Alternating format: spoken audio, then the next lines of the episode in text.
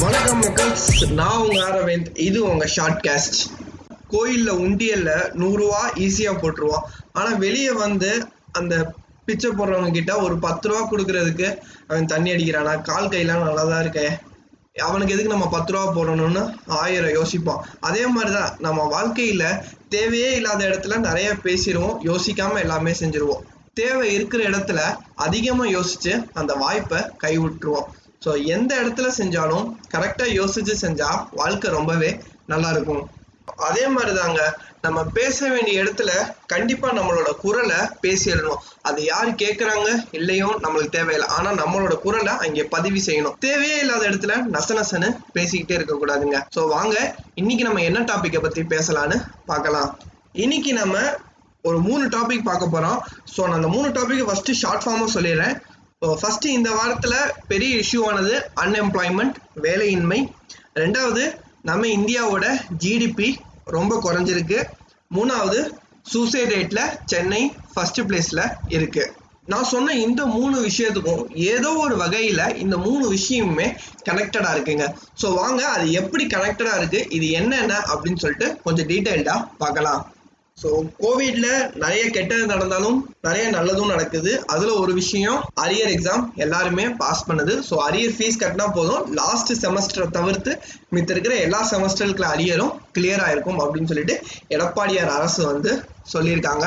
நூறு சாமிகள் இருந்தாலும் எடப்பாடி சாமி போல் ஆயிடுமா? ஸ்டூடெண்ட்ஸ்க்கு ரொம்ப நல்லது அப்படின்னு சொன்னாலும் அண்ணா யூனிவர்சிட்டியோட முன்னாள் துணைவேந்தர் என்ன சொல்லியிருக்காருன்னா இது மிகப்பெரிய பாதிப்பை உண்டாக்கும் அப்படின்னு வந்து சொல்றாங்க. இந்தியாவில் மொத்தம் கணக்கெடுத்து பார்த்தீங்கன்னா கிட்டத்தட்ட ஆறாயிரத்துக்கும் மேற்பட்ட இன்ஜினியரிங் காலேஜஸ் இருக்கு. குறிப்பா தமிழ்நாட்டுல ஐநூத்தி ஐம்பதுக்கும் மேற்பட்ட இன்ஜினியரிங் காலேஜஸ் இருக்கு. இந்தியா முழுக்க மொத்தம் இருபத்தொன்பது லட்சம் இன்ஜினியரிங் கிராஜுவேட்ஸ் வெளியே வராங்க. இதை தமிழ்நாடு பொறுத்தளவு பார்த்துட்டீங்கன்னா ரெண்டு லட்சம் பேத்துக்கு மேல வராங்க. ஆனா வெறும் இருபது சதவீதம் இன்ஜினியர்ஸ்க்கு மட்டும்தான் வேலை கிடைக்குது. அதாவது அவங்க படித்த சம்பந்தப்பட்ட வேலை கிடைக்குது. மிச்சம் இருக்கிற எண்பது சதவீதம் வந்து நிறைய பேர் வேலை பார்க்காம இல்ல சில குடும்பத்தின் கட்டாயமாக வேற ஏதோ வேலைக்கு ஆட்படுத்தப்பட்டுள்ளனர். இந்த அன்எம்ப்ளாய்மெண்ட் வேலையின்மைக்கு காரணம் நம்மளான்னு கேட்டிங்கன்னா நம்ம ஒரு காரணமாக இருந்தாலும் நிறையா அவுட் ஃபேக்டர்ஸும் இருக்குங்க. ஃபார் எக்ஸாம்பிள் நம்ம படிக்கிற சிலபஸ் இன்னைக்கு நம்ம வேலை பார்க்கறது ரொம்ப அப்டேட்டாக இருக்குது ஆனால் நம்ம படிக்கிறது இன்னமும் பத்து வருஷம் பதினஞ்சு வருஷம் பின்தங்கி தாங்க இருக்கு. அடுத்த ஃபேக்டர் என்ன சொல்ல போனா கவர்மெண்ட் ஸோ இந்த கவர்மெண்டோட பாலிசிஸ் இன்வெஸ்ட்மெண்ட் இதெல்லாமே வந்து அன்எம்ப்ளாய்மெண்ட்டை கண்டிப்பாக குறைக்கும். ஆனால் இதெல்லாம் தவறுதலாக செய்கிறனாலையோ இல்லை வந்து சரிவர செய்யாதனாலயோ இந்தியாவிலையும் தமிழ்நாட்டிலையுமே அன்எம்ப்ளாய்மெண்ட் ரேட் கூட்டிகிட்டே தாங்க போகுது. ரெண்டாயிரத்தி பத்தொன்பதன் இறுதியில் ஐந்து புள்ளி முப்பத்தி ஆறு சதவீதமாக இந்த அன்எம்ப்ளாய்மெண்ட் ரேட் இந்தியாவில் இருந்துச்சு. ஸோ லாக்டவுன் ஆரம்பித்து ஏப்ரல் மாதம் ஹையஸ்ட்டாக இருபத்தி மூணு புள்ளி ஐம்பத்தி ரெண்டு சதவீதமா உயர்ந்துச்சு.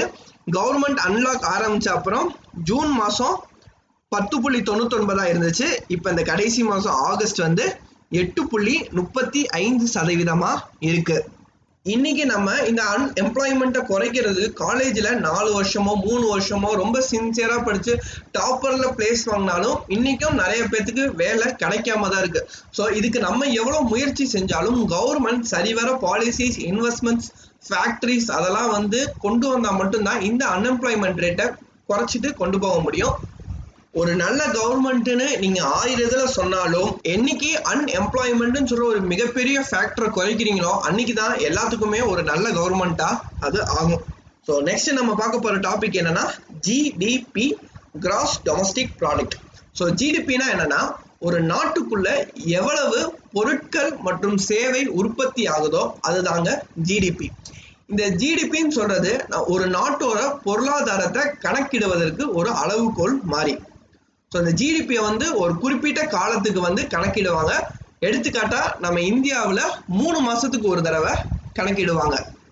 இப்போ இதுல என்ன நியூஸ்னா இந்த ஏப்ரல் இரண்டாயிரத்தி இருபதுல இருந்து ஜூன் ரெண்டாயிரத்தி இருபதுக்குள்ள கணக்கெடுக்கப்பட்ட ஜிடிபி நம்ம இந்தியாவில் இருபத்தி மூணு புள்ளி ஒன்பது சதவீதம் வந்து சரிஞ்சிருக்கு. கிட்டத்தட்ட நாற்பது வருஷத்துல மிகப்பெரிய சரிவா இத சொல்றாங்க. அது குறைஞ்சா நமக்கு என்னப்பா ஆபத்து அப்படின்னு கேட்குறீங்கன்னா மிகப்பெரிய ஆபத்து நமக்கு இருக்குங்க. ஸோ கம்பெனில திடீர்னு வேலையை விட்டு நிக்கிறதும் இந்த அன்எம்ப்ளாய்மெண்ட் ரேட் அதிகமாறதும் நம்ம கையிலிருந்து செலவு பண்ற பண புழக்கங்கள் வந்து கம்மியாகும்.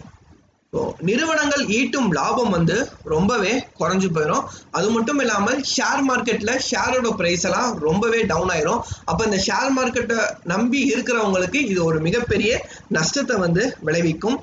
அரசுக்கு வரும் வரி வருவாய் வந்து குறையும். ஸோ வரி வருவாய் குறையும் போது மக்களுக்காக அரசு செலவு பண்ற பணமும் குறையும். அப்ப ஆட்டோமேட்டிக்கா நம்மளோட விலைவாசிகள் எல்லாமே கூடும். ஸோ நம்மளை தான் அது டைரக்டா பாதிக்கும்.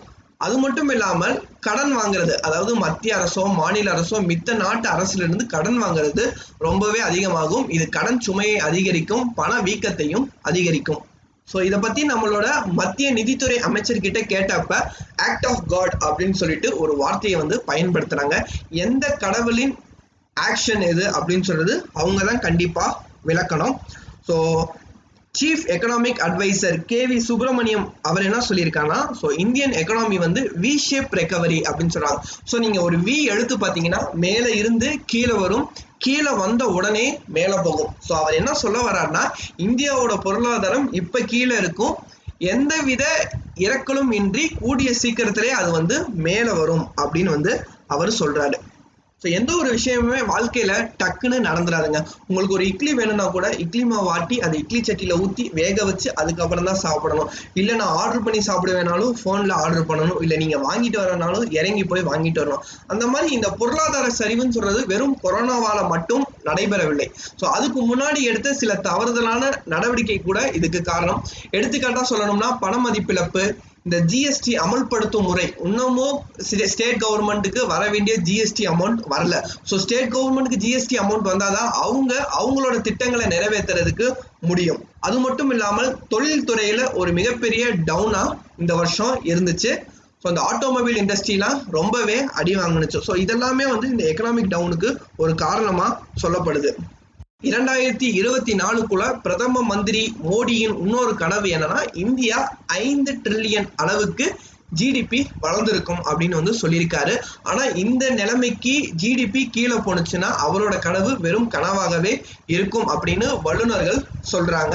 அது மட்டும் இல்லாமல் இரண்டாயிரத்தி பத்தொன்பதின் இறுதியில இந்தியாவோட ஜிடிபி இரண்டு புள்ளி எட்டு ட்ரில்லியன் அளவுக்கு இருக்கு. ஸோ இன்னமும் வேகமா வளர்ந்தா மட்டும்தான் மோடியோட கனவு நிலைவேறும் அப்படின்னு வல்லுநர்கள் சொல்றாங்க.